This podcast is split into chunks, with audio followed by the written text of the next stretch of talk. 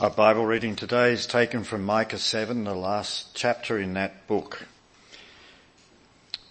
Woe is me, for I have become as when the summer fruit has been gathered, as when the grapes have been gleaned. There is no cluster to eat. The godly has perished from the earth, and there is no one upright among mankind. They all lie in wait for blood, and each hunts the other with a net. Their hands are that uh, on what is evil and do it well. The prince and the judge ask for a bribe, and the great man utters the evil desire of his soul. Thus they weave it together. The best of them is like a briar, the most upright of them a thorn hedge. The day of your watchman, of your punishment has come. Now their confusion is at hand. Put no trust in your neighbour. Have no confidence in a friend. Guard the doors of your mouth from her who lies in your arms. For the son treats the father with contempt. The daughter rise up against her mother. The daughter-in-law against her mother-in-law. A man's enemies are the men of his own house. But as for me, I will look to the Lord. I will wait for the God of my salvation. My God will hear me. Rejoice not over me, O my enemy. When I fall, I shall rise. And when I sit in darkness, the Lord will be a light to me. I will hear the indignation of the Lord because I have sinned against him until he pleads my cause and executes judgment for me. He will bring me out to the light I shall look upon his vindication.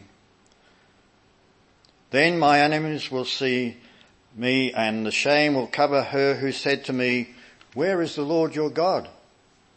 My eyes will look upon her and now she will be trampled down like the mire of the streets. In a day for the building of your walls. In that day the boundaries shall be far extended. In that day they will come from, for you from Assyria and the cities of Egypt, and from Egypt to the river, and from sea to sea, and from mountain to mountain. But the earth will be desolate because of its inhabitants, for the fruit of their deeds. Shepherd your people with your staff, the flock of your inheritance who dwells alone in the forest in the midst of the garden land. Let them graze in Bashan and Gilead as in the days of old as in the days when you come out of the land of Egypt. I will show you their marvelous things. The nations shall see and be ashamed of their might. They shall lay, lay their hands on their mouths and their ears shall be deaf. They shall lick the dust like a serpent, like the crawling things of the earth. They shall come trembling out of their strongholds and they shall turn in dread to the Lord our God and they shall be in fear of you.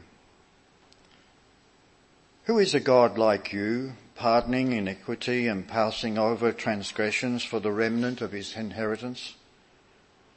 He does not retain his, his anger forever because he delights in steadfast love.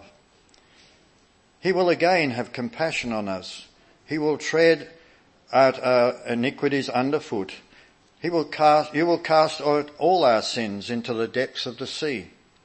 So you will show your faithfulness to Jacob and the steadfast love to Abraham as you have sworn to our fathers from the days of old.